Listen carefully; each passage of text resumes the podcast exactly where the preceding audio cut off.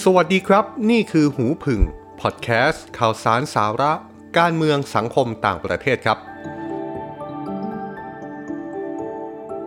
สถานการณ์ที่ชายแดนระหว่างจีนกับอินเดีย นับตั้งแต่มีการปะทะกันระหว่างทหารของทั้งสองประเทศ ดูทุเลาลงไปเยอะนะครับ เพราะว่าทั้งจีนและอินเดียเองไม่อยากมีเรื่อง พยายามใช้กลไกการเจรจาลดความตึงเครียด แต่ล่าสุดดูเหมือนฝ่ายจีนเองไม่ค่อยจะยอมแพ้นะครับ เพราะมีรายงานข่าวจากสถานีโทรทัศน์ CCTV ของจีน ที่ออกมาบอกว่า มีการส่งครูฝึกศิลปะป้องกันตัวแบบ Mixed Martial Art ที่รวมเอาศิลปะการต่อสู้ทุกแขนง ตั้งแต่มวยไทย มวยจีน ยูโด คาราเต้ ทุกอย่างเลยนะครับ ส่งครูฝึกไปจำนวน 20 คน จากสถาบันเอ็นโบคลับ ไปประจำที่เขตปกครองตนเองทิเบต ซึ่งบริเวณที่ราบสูงทิเบต ก็คือจุดที่ทหารจีนกับอินเดียปะทะกันนั่นเอง ในรายงานระบุนะครับว่าเป็นการส่งครูฝึกไปสอนทหารที่ประจำอยู่ในภูมิภาคนั้น ซึ่งแม้จะไม่ได้ให้รายละเอียดเพิ่มเติม แต่ก็ทำให้หลายคนคิดไปแล้วนะครับว่า นี่คือการเพิ่มเติมความสามารถทางการรบ ให้กับทหารจีนที่ประจำอยู่ที่แนวชายแดนอินเดียหรือไม่คำถามคือทำไมต้องส่งครูฝึกมวยไปฝึกทหารจีนครับเพราะที่ผ่านมาจีนกับอินเดียเคยมีความขัดแย้งแนวชายแดนกันถึงขั้นทำสงครามมาแล้ว แต่ก็มีความพยายามจะไม่ให้เกิดการประทะกันบานปลายถึงขั้นเสียชีวิต โดยการทำข้อตกลงร่วมกันฉบับหนึ่งในปี 2539 ห้ามทั้งสองประเทศ ใช้ปืนหรือระเบิดในระยะ 2 กิโลเมตร นับจากเส้นที่เรียกว่าเป็นเส้น LAC ซึ่งเปรียบเสมือนเส้นแบ่งเขตของทั้งสองประเทศทำให้นับตั้งแต่นั้นเป็นต้นมา ทั้งจีนและอินเดียก็ไม่เคยนำอาวุธเข้าไปอยู่ในเขต 2 กิโลเมตรที่ว่าเลยนะครับ เพื่อเป็นการปลอดภัยไว้ก่อน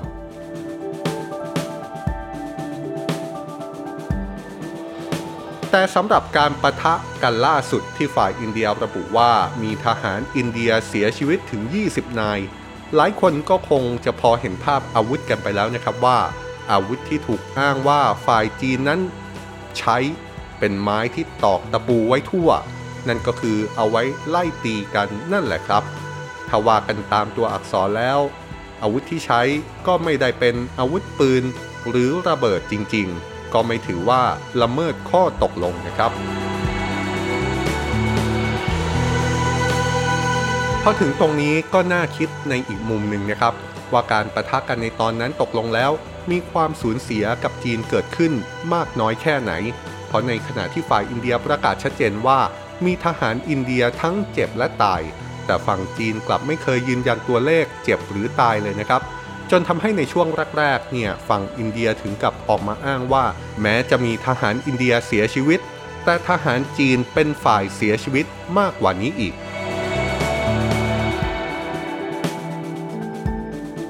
แต่เรื่องครูฝึกยังไม่พอนะครับ ก่อนหน้านี้ก็ยังมีสัญญาณหนึ่งที่สะท้อนว่าจีนอาจไม่ยอมสงบศึกกับอินเดียง่ายๆ เพราะแม้ว่าท่าทีของทั้งสองประเทศจะพยายามอย่างหนัก ในการประสานรอยร้าวต่อกัน แต่ก่อนหน้านี้ก็มีข้อมูลใหม่มาจากภาพถ่ายดาวเทียมที่เผยให้เห็นภาพของสิ่งปลูกสร้าง ใกล้แนวชายแดนจีนกับอินเดีย แถมยังมีการคาดการว่า นี่อาจเป็นชนวนเหตุที่ทหารทั้งสองประเทศปะทะกันเมื่อกลางเดือนที่ผ่านมาครับ โดยเว็บไซต์ BBC สื่ออังกฤษ รายงานวันที่ 25 มิถุนายน อ้างภาพถ่ายดาวเทียมจากบริษัทแม็กซ่าที่ถ่ายไว้เมื่อวันที่ 22 มิถุนายนที่ผ่านมา ซึ่งแสดงให้เห็นสิ่งปลูกสร้างที่เชื่อกันว่า เป็นเต็นท์เป็นพื้นที่เก็บยุทธปกรณ์ของกองทัพประชาชนจีน ในบริเวณหุบเขาเกาวานบนเทือกเขาหิมาลัย มีการประเมินนะครับว่า พื้นที่ที่พบสิ่งปลูกสร้างของจีน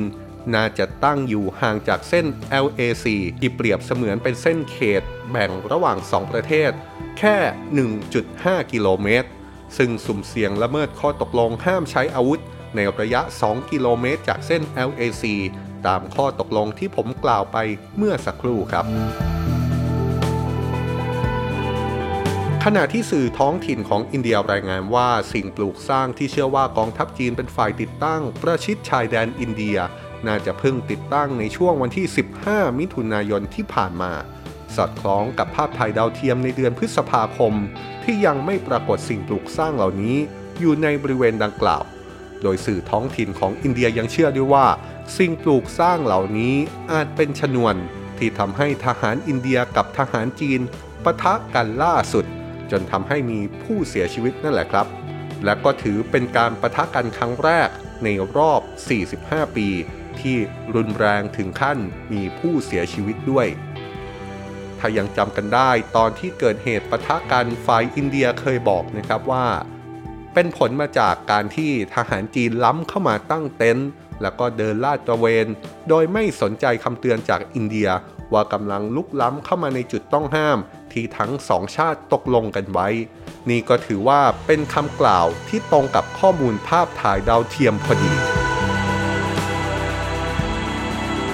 หลังเกิดการปะทะกันเมื่อกลางเดือน รัฐบาลจีนกับอินเดียพยายามลดความตึงเครียดลงด้วยการเปิดการเจรจานะครับท่ามกลางกระแสความไม่พอใจในหมู่ชาวอินเดียที่ออกมาประท้วง เผาธงชาติจีนและรูปถ่ายของนายสีจิ้นผิง ประธานาธิบดีจีน ขณะที่บางส่วนรณรงค์ให้คว่ำบาตรสินค้าจากจีน โดยเชื่อว่าถ้าชาวอินเดียคว่ำบาตรสินค้าจีนเต็มรูปแบบ จีนจะสูญเสียรายได้ถึง 13,000 ล้านดอลลาร์สหรัฐ หรือกว่า 4 แสนล้านบาท เรื่องนี้เชื่อได้เลยนะครับว่าระดับรัฐบาลแล้วคงเคลียร์กันได้ไม่ยาก เพราะอย่างที่บอกว่าทั้งสองฝ่ายไม่อยากมีปัญหาเรื่องพรมแดนกันก็แน่นอนนะครับว่าพรมแดนที่ติดกันถึง 3,500 กิโลเมตร การจะตกลงกันไม่ใช่เรื่องง่าย ถ้าไม่ใช่จุดที่มีประโยชน์ การปล่อยเส้นเขตแดนให้เบลอๆไว้ก่อน อาจจะเป็นทางเลือกที่ดีกว่า แต่ในระดับชาวบ้านนี่สิครับ โดยเฉพาะชาวอินเดียที่แสดงความไม่พอใจเป็นอย่างมาก ทั้งสองประเทศจะเยียวยาความไม่พอใจระหว่างกัน ระหว่างชาวบ้านอย่างไร ไม่ให้ลุกลามรุนแรงไปมากกว่านี้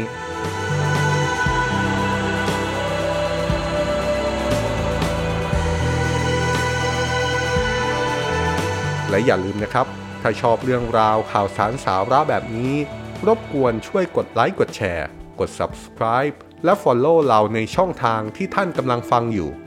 โดยท่านฟังเราได้ใน YouTube และช่องทาง Podcast ตามแอปพลิเคชันต่างๆ ที่ตอนนี้เรามีทั้ง Apple Podcast Google Podcast Spotify และ Anchor